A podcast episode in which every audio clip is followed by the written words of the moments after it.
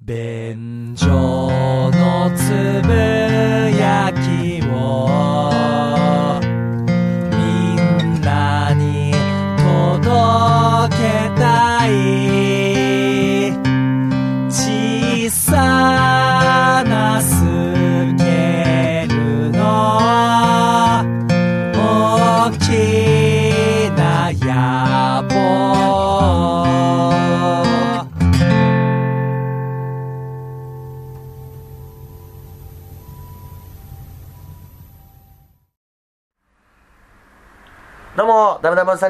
どうも、ホイップボーイです。よろしくお願いします。よろしくお願いいたします。便所のつぶやきでございます。はい。えー、今回、12月20日、うんアップの回なんですけれども、えー、便所のつぶやき、今まで6年半ぐらいうんやってまいりました。はい初、ゲストをお呼びしてな、んですよ。ちょっとお話を聞いてみたいなと。初めて僕、二村とホイップボヤ以外の方をそうです交えて、ちょっと今回放送しようと。現在、ホイップボーイの自宅で、はいその方を、うんえー招いております。はいえーお呼びいたしましょう。えー作家、ユーマ研究家でもある、中澤武さんでございます。あ、はじめ、こんにちは。はい。よろしくお願いします。よろしくお願いしよろしくお願いします。いや、あのー、6年半、長いことやってきて、初めてのゲストということで中澤さんなんですけど、はいなぜ中澤さんをゲストにということですよね？これはね、うん本当に一個聞きたいテーマがありまして、はいはい。それをちょっとね、後ほどあ聞かせていただきたいと思います。はいうんうんまあ、あの中澤さん自身については、うん第369回、はい。憧れの変人という回でですね、ありました。僕がね、結構語ってるんですよ。はいはいはい。まあ、非常に、こう、ラジオなんで分かりづらいかもしれないですけど、うんあの、奇抜な格好をされていらっしゃるんです。はい。まあ、ホイップさんが今、つなぎだったり、金髪にするきっかけになったそう。人なんですよね。そうです。で、あのーまあ、僕、初めて今日中澤さんお会いしたんですけど、うんもうのっけから、あ、変な人来ちゃったなと思ってます。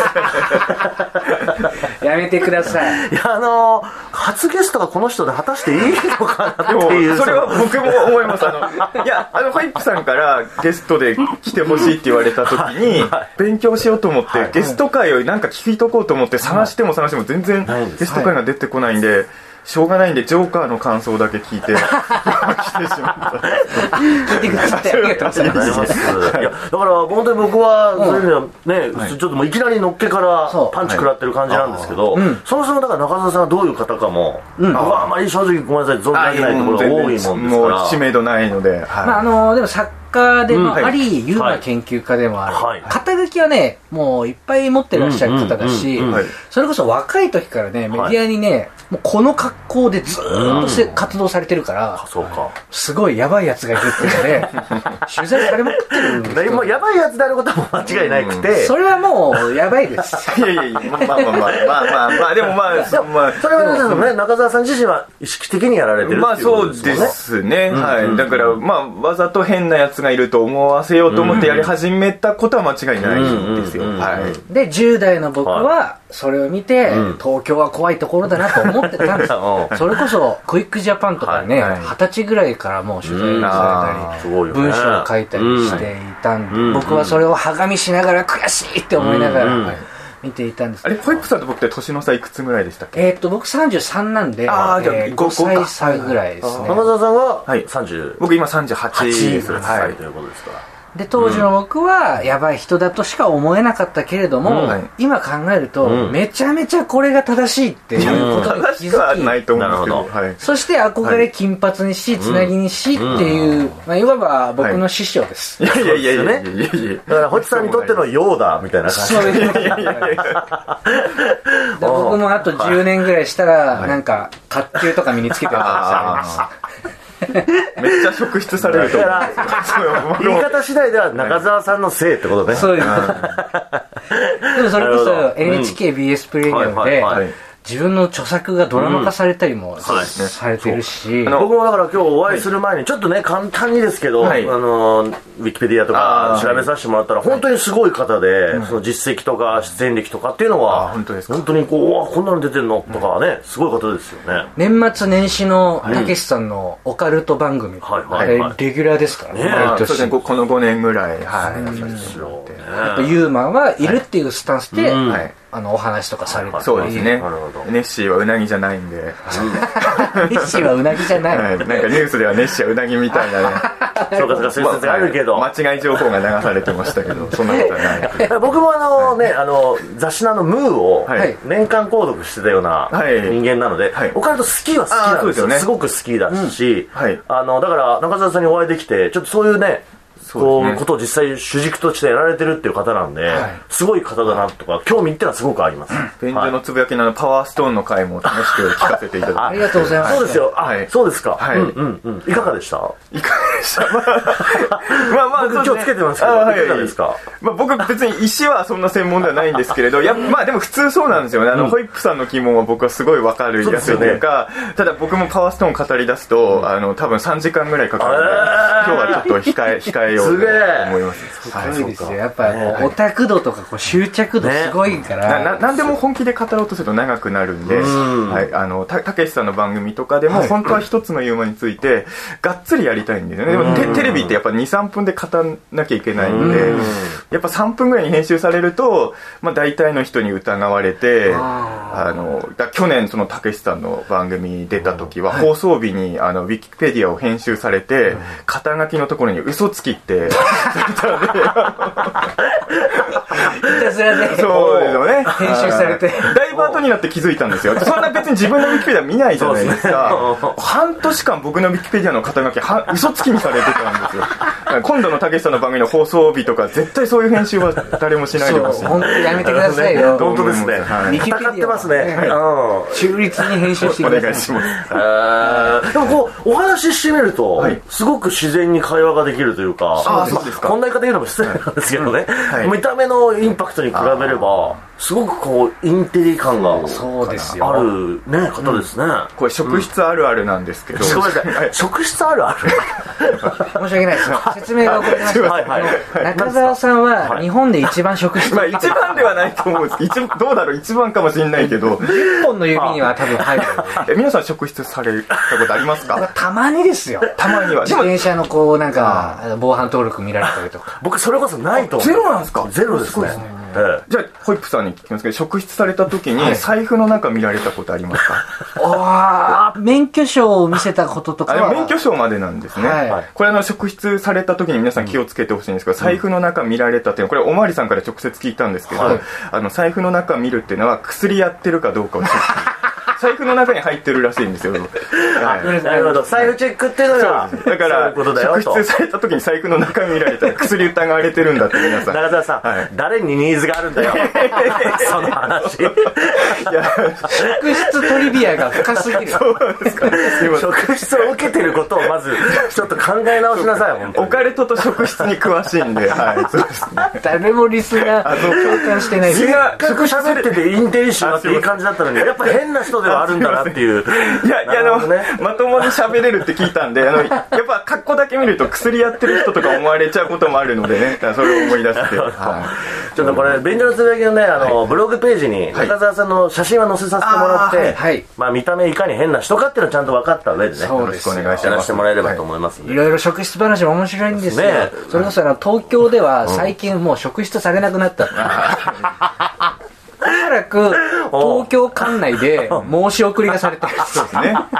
やっぱ連絡網みたいのがあるみたいな。あれは大丈夫だよって思う。東京の警察の中ではもうあいつだってなってるから。実は東京ではここ数年職質あってなくて、でもう大丈夫なのかなと思って、地方行くとバンバンやっぱ職質されるから、都内だけは多分連絡網が回ってるみたいな。今ね。今日中澤さんゲストに呼んで話したいのはこの話ですこの話じゃないんだよ。違うんですね。でもね、これぐらいの尺使わないと中澤さん消化できないからそりゃそうだ。しょうがない。なるほど。じゃあちょちょっと中澤さん今日わざわざ来ていただいたい。ことにはちゃんとこう理由というか。理由があるんですよ、あるわけですね。いやあのーこれはね、は一個僕ぶっ込みたいって思ってまして。ほうほうほう。中澤さんがですね、ん。あまりこう語ろうとしない過去がいっぱいあるんですよ。はいはいはい。実は、なんかそんなのなさそうですけどね僕はすごく聞きたいんだけど、あの中澤さんがちょっとこう言葉を濁されるうんうん。話題がありまして、なるほどあの中澤さんはですね、んお若い頃に、はいあの2チャンネルのうん固定班活動をされてらっしゃったんですよ。ほう。固定ハンドルネームをつけて、うんうん。匿名掲示板ですけれども。はいはい。で、まああのー僕は中澤さんのコメントとかを掲示板で見たり、うん。10代の頃の僕はしてたうんんですよ。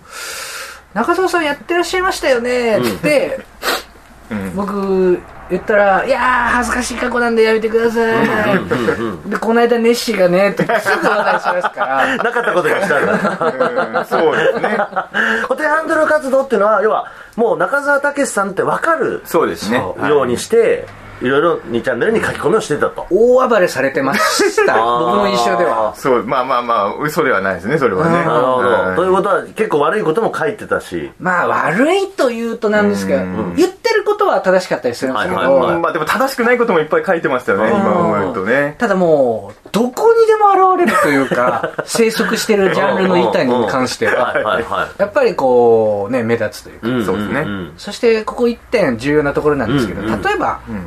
固定ハ固定ハンドルネームですから、うん。はい。大概ハンドルネームなんですよ。あうんうん。えーうどん坊やとかさ、はいはいはい。だったりするんですけれども、うんうんうん。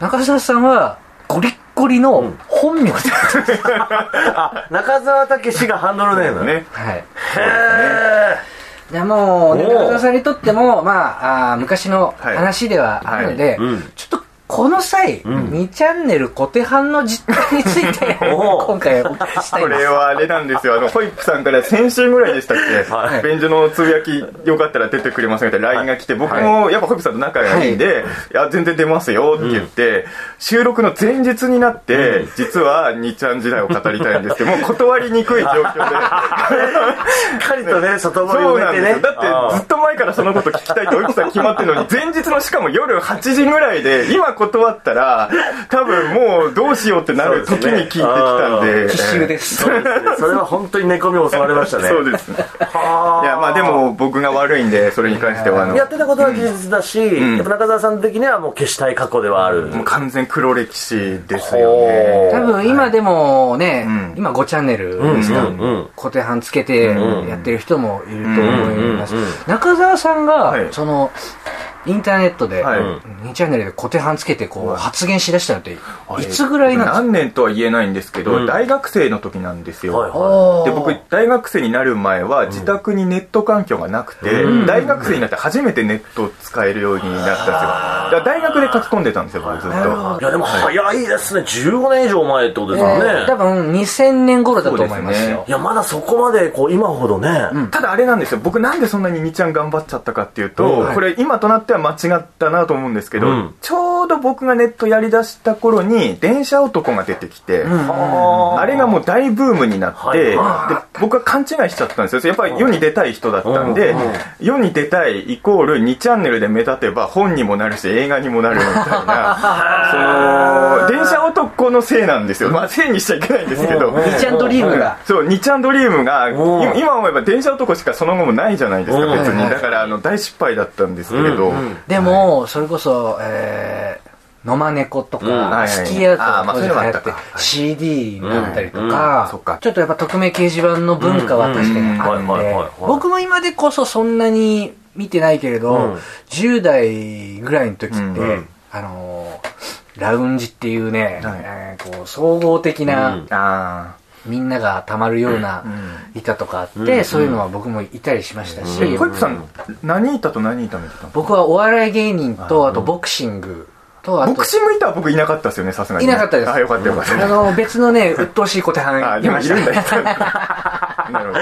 え、何の、そういう、いたというか、スレッドによく現れたんですか？中澤さんはねお笑い芸人いや、これも恥ずかしいんだよな。でうん。あのーこう昨今のこうテレビについてと一か番痛いやつだ。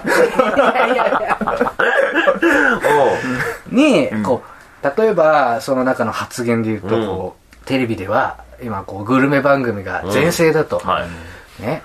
性欲自体をテレビで放送するのって下品なこととされているのに、うん。食欲はもうありなものとしてされてるのはおかしいじゃないかっていう、はいはいはいはい。うんなかなかちゃんとしたことを言うじゃない。か あそうかそうか。ただ闇雲に、なんかバカとか面白くねえよって言うんじゃなくて、まあまあそうそういうのも書いてたかもしれないですけどね。何かしらこう思ったたまったものをまあ、たまっ吐き出す場だったということなんでで、すね。やっぱりそれまでネットやったことなかったんで、うんうんうん。自分の意見を世に簡単に発信できるっていうのが初経験だったんで、もう楽しくなっちゃって、でこれホイップさんも知らないかもしれないけど、2ちゃんだけじゃなくて、はい。さっき僕クイックジャパンにちょくちょく載ってたって言ってたじゃないですか。はいはい。その頃これも黒歴史ですけど、今もあるかわかんないけど、クイックジャパンのホームページに BBS があって、はい。僕まあ、にその時点ではクイックジャパン2回載ったぐらいなんですけど、勝手に BBS 上で連載を始めたんですよ。ええ。そういう痛い、痛いやつだったんです。で人のホームページの BBS で連載を始める。っていう。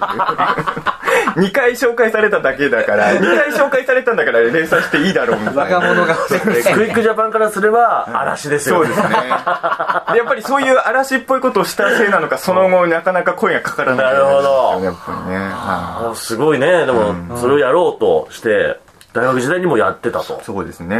でちなみにその、なんでしょうこうもう二十歳ぐらいの時に、うんはい。その2ちゃんで小手半でやってたり、はい。うん。あともう、えー今のはい。中澤武史スタイルの格好になっているんですよね、で大学もそれで投稿してあでもね大学はやっぱ怒られて、あー。そうですねまあまああの怒られたりは分かりやすいのは実際にはそういうこと書いてないんですけど試験とかもあるじゃないですか、はいはい。そんな文字いっぱい貼り付けたやつが教室いるといろんなものが疑われるんで、はいはい。結局校内では切れなくなっちゃったんで、なるほど。学校から外出たらあの格好っていうスタイルでましたね、はい。ちょっと学内で有名人になったりしません？まあまあやっぱ変なやつっていうふうには、うんうん。本当そういうただの変なやつっていう有名さですけどね、うん。それこそ本名でうん。活動してたから、はい。実生活に結構こう影響が出てくるんじゃないかな。あ2ちゃんでですか、うん。2ちゃんで。まあでも実生活には2ちゃんどうどうなんですかね。あんまり2ちゃんでなんかやってたやつだろうみたいに言われることはなかなか。あそうですか。ん。そんなにだってそうなんだ。いやホイップさんが逆に2ちゃん見すぎてたそんなに2ちゃんってたんじゃないかやっぱあなの闇にこもってた15歳だったから。でもそので全てが本名だし、はい。はい。でその会った時の中澤さん自身も、はい。そういうちょっと奇抜な格好してて、はいそれってこう自分自身なんか後ろ指刺されてないかなとか、はい。そういうこう怖さとかい。恥ずかしさとかない,、ないんですか？いや恥ずかしさはすごいありましたよ。僕はあのやっぱり、あのー今こんな風にベラベラ喋ってますけど、うん。高校生の時、ん。3年間で多分30分喋ったかどうか分かんないような男友達とかも本当できなくて、すごいネクラで無口なやつだったんで、やっぱり人見知り今人見知りは実は今も治ってなくて、あの今もこう喋ってる時に人の顔見て喋れないタイプ なかなか目線そらしちゃうなタイプなんでだから変な格好してみんなにジロジロ見られるとか一番きついタイプだったんですけど、でもまあこれも間違ってないかもしれないけどやっぱりよ作家になりたかったんでずっと、で世に出たくてしょうがなかった人だから、やっぱ世に出るためにはいろいろやろうっていう時に、とりあえず目につくことやろうって言ってやっぱ特に初期の頃はもう嫌だなと思いながら変な格好して歩いて、なんかそのエネルギうんーが出てくる、はい。こうきっかけとかはあったんですかなんか。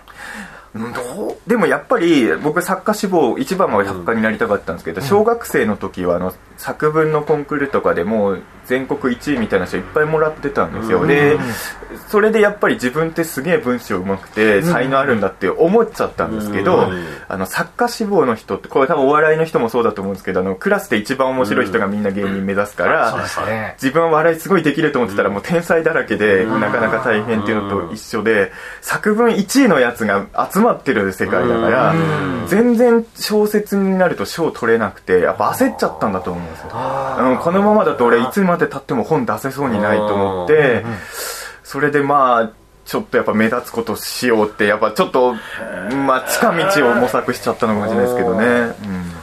なんかでも早熟ですねそこの意識の芽生えみたいなのが挫折あそうですもかその2チャンネルに書き込むっていうことも、はい。まあ、ある意味そこの自分が作家としてそうですね。やるための、電車男になりたかったんで。じゃあここで何か引っかかればそう二代目電車男みたいになりたいっていう、ただ電車男って別にねお笑い番組に物申してる人じゃないから、今思うとそこが間違いちゃ間違いなんですけど。実際にそのやり続けて、はい。あれこれ違うなってなったらいつなんですか、だいぶ後ですね大学卒業して23年ぐらいして、このやり方ではもうダメなのかなっていうにはなりましたけじどゃあ56年ぐらいはでもそうですやってねいたという。やっぱ最初の頃って、悪口でも人が書いてるの嬉しかったんですよ。だからあのー僕が大学生の時だったと思うんですけど、中澤武史死ねすれが立って、強烈なスレ立ちましたね。あのあれですね。今でもね嘘つき大変ですね。あの、死の死はあれですよ、あの、使命の死に、ってますけど、そうですね。あのそういう。えーで、それがしかも、パート2まで行っちゃったんで、まあ、線埋まったんで、今だったらそれ多分落ち込むと思うんですけど、当時の僕はやっぱどこでも名前なんて上がらないから、死ねすれが立ったことも嬉しかったし、自分が有名になってきてるって思っちゃったんですけど、で、あの、その頃、まあ僕も確かにいろんなところに書き込みしてて、本当に今思うと痛い書き込みしてたんですけど、あの、嵐、あの、僕のアンチなのか、アンチでいいのかな、僕のこと嫌いな人のやり方も巧妙になってきて、ん実は中澤武史のなりすましも現れたんですええ面白い。で、ななんていうんですか、僕だって当時、にっちゃん相当やってたじゃないですか。はい。だからその ID のことなんて知ってるに決まってるじゃないですか。うん。はいはいはい。なのに同じ板で、要はその、中澤武史の書き込みがした後に、あの、中澤武史さんの何々は全く言ってることが正しいっていう書き込みを同じ ID でしてる書き込みが投稿されて、はいはいはい。中澤武史は自演して自分を褒めてるみたいな、なるほど。もうやられたんですけど、いや、こんなににちゃん毎日書き込んでるやつが ID のこと知らないわけないだろうと思ったんだけど、それでやっぱ中澤武史は自演野郎だとか、やっぱす、まあそれを書いてる人も同じ人かもしれないですけど、すごいそれでまあ、また手叩かれたりとかしてて。巧妙化してますね。そうです。だから、ボコボコにされてますね。そうなんです。だから、だからもしかしてね、ホイップさんが見た中澤武史の書き込みのうちのいくつかは僕じゃない可能性もあるんですよ。なるほどうん。すごい。ただ当時はそれも嬉しかったんですよ。ね嬉しいっていうプラスの感情になるなりすましが出るぐらい俺は名前が上がってきたんだって当時は思ってたんですけどだんだんねまあこれはもしかしたら僕の心が弱くなってるだけなのかもしれないですけどだんだん悪口言われるのって落ち込むなってなってきて。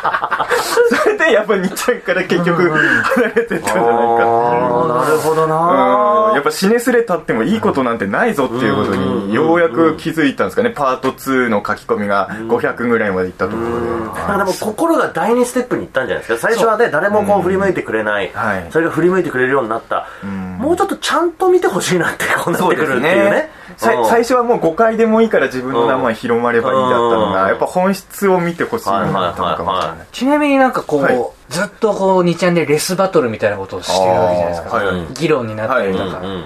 そういう時っていうのは、はい。なんかこうそれを積み重ねてなんか学んだ技術とか うん。考え方変わったりみたいなことありまあするんすかね、どうあんまり普段意識したことはないですけど、まあ確かにその大学生になるまでは人とほとんど喋ってなかったんで、う2ちゃんで人とやり合いしていくうちにリハビリして、あー表で人とやり取りするようになった部分はもしかしたらあるのかもしれないですね。い意識はしたことないんでわかんないですけどね。うん。なるほどね。こうやっぱ言葉強いじゃないですか2チャンネルとかで。って、ですね。ああいうのは自分の心ちょっと傷ついたりしないんですか？いや、やっぱ傷つきますね。だうんから僕今最近はよく仕事で大月健二さんとご一緒させてもらうんですけど、はい。はい大月さんがややらないようにしてる NG 項目が2つあって、はい1つが心霊なんですけど、うん大月さんオカルト大好きなんですけど、心霊は、心霊の仕事はやらない。あそうなんですね。UFO とかやるんですけど、もう一つがエゴサーチ。心霊とエゴサーチはやむとどん、やるとどんどん心が病んでいくから。あ僕はどっちもやってるんですけど。強い。心霊もやってますよ強いんだよねえーでもそうなんですよ。多分大月健二さんほどの人でもあエゴサーチは耐えられないんだと思うとね。それは一般の人はなかなか耐えれるもんではないかなと。そう考えるとでも大月さんでもそうだから、んまあちょっと安心しますね。そうですね。誰でも傷つくんじゃないですかねあでもそういう経験を経て今ほらそれこそ SNS がこんだけはい。みんな普及してきて、はい。SNS 上でもやっぱこうあるじゃないですかそういうね悪口書くとか、は否定とか。ああいうのはどういう目線で見るんですか？でもやっぱ2ちゃん時代の反省があるのか多分もしかするとそれがつまんないのかもしれないけど僕ツイッターとかはすごいあの優等生ぶってるんで。打って変わってね。うん。もしかしたらテレビとかイベントでは 今でも暴言吐く時あるのかもしれないですけど少なくともツイッター上は極力炎上しないようにやっぱもうなりましたねだから2ちゃん時代とはもうキャラがうん。ネット上のキャラはもうまるっきり変わったんじゃないですかね。うん。でもある意味その2ちゃんで歴戦の戦いを経てたどり着いた境地ではありますよね。結局何にでも噛みつくっていうのは良くないってことに気づいたんですそうだよな。一回やっぱ生き切ってみるからそこに気づいて、ん。でいろいろこうね成長もあるし気づくこともあるっていうことなんでしょうね。そこがね、うん。僕は今回ね、はい思ってたところなんですよ、うんうんうん。あのね僕中澤さん以外にも、はい。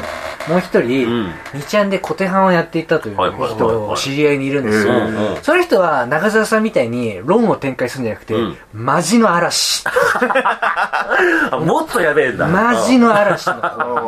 本当に人の会話をあの邪魔する あ連続投稿でも僕もそういうことやってましたよ。あの、モームスイ、モームスイタで、はい。僕当時辻希美ちゃん推しだったんですけど、はい他のメンバーのスレでもずっと辻辻辻辻みたいなことやってたんで。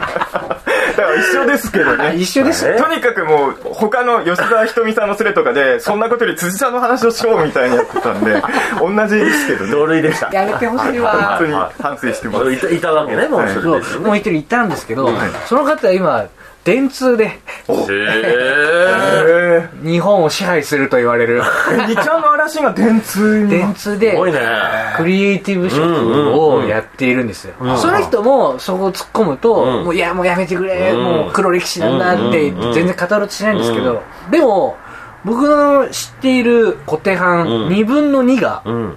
ねちょっと一角の人物になっているじゃないですか、うんうん。やっぱり一見すると痛い悪目立ちしているやばいやつだけど、うん。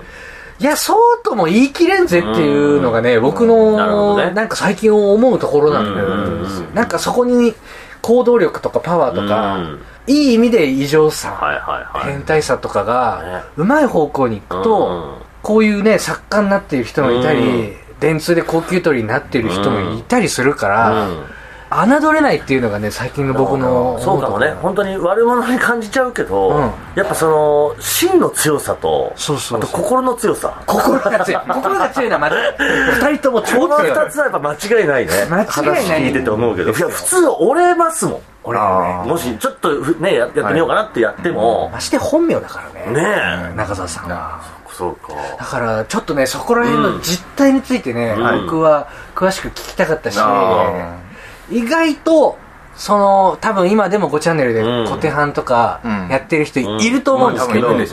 大物になったりする可能性あるかもしれないからね。侮るなかれ。侮るなかれなうん。確かに。なんか中澤さんとお話できて、うん。確かにイメージ変わるというかね。そう。うん。だし僕がねそういう部分のエネルギッシュさとかがすごいね尊敬する部分でもあり嫉妬する部分でもあるんですよ。2ちゃんやってたことをこんなに褒めてもらえることは、いつも怒られてしかいなかった。と思いますけどねそうですね。自分でも反省しかないので、もうありがたいですけど、たあとでも僕、便所のつぶやきのはい。リスナーさんがどういった層なのか、そんなに把握はできてないんですけど、これはさいあのお願いというかですね、この回聞いて、間違っても、中澤武史スペース2ちゃんで検索は。いや、あの、これね、当時の書き込み見られたくないっていうのもあるんですけど、もう一個は、あの、やっぱ僕も自分の名前でよく検索するんですけど、はい。はい関連ワードみたいの出るじゃないですか、いっぱい検索されてるので、で、中澤武史2ちゃんが関連ワードに何回か上がったことなんですけど、はいはい。それがすごい嫌なんで、間違っても中澤武史2ちゃんでは、検索しないでいて、これは本当お願いですね。えーもうこれがあれですね。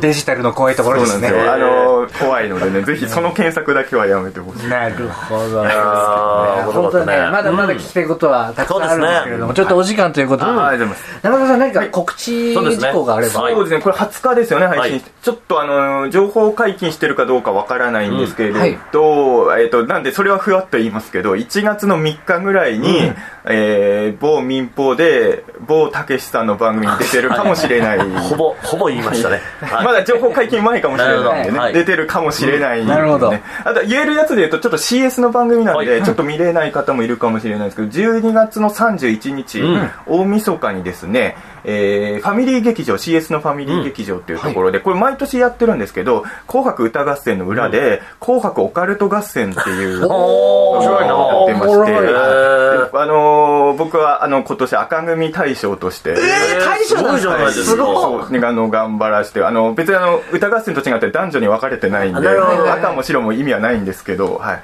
やってるんでもしファミリー劇場見れる方は。すげえねえ出る方はぜひぜひ、すごいですよ。あのどっちのオカルトプレゼンがすごいかっていう紅白で、審審査員は大月健二さんで。夢のような。でもオカルト界のも和田アキ子ってことだか そういうことそうかも。そういうことですよ。まあそうですね。和田アキ子さんと赤組大賞ですはい。やってるんでらいや本当中澤さんありがとうございました。ありがとうございまして。いやもう初ゲスト光栄でいやもう、本素当に。い。いい話が聞きました、ね。頼んでみたらリスナーさんもね、二ちゃん小手班ってね、うん。掲示板で見たことはあるとはいはい。思いますけれども、生の声聞くことは本当にないと思うんそうで、ですね。張本人と今日お話できたということですから。僕も今後二度二度とこの話題はしないでもレアですよ僕がニちゃんについて語ってる動画はこれしかこれだけにしましょう。ないないんじゃないかなとはい。ということで中澤さん本当ありがとうございました。あありがとうございました。ありがとうございました。今回は変人中澤武さんをゲストにお呼びしました。えー以上ベンチャーのつぶやきでございました。ありがとうございました。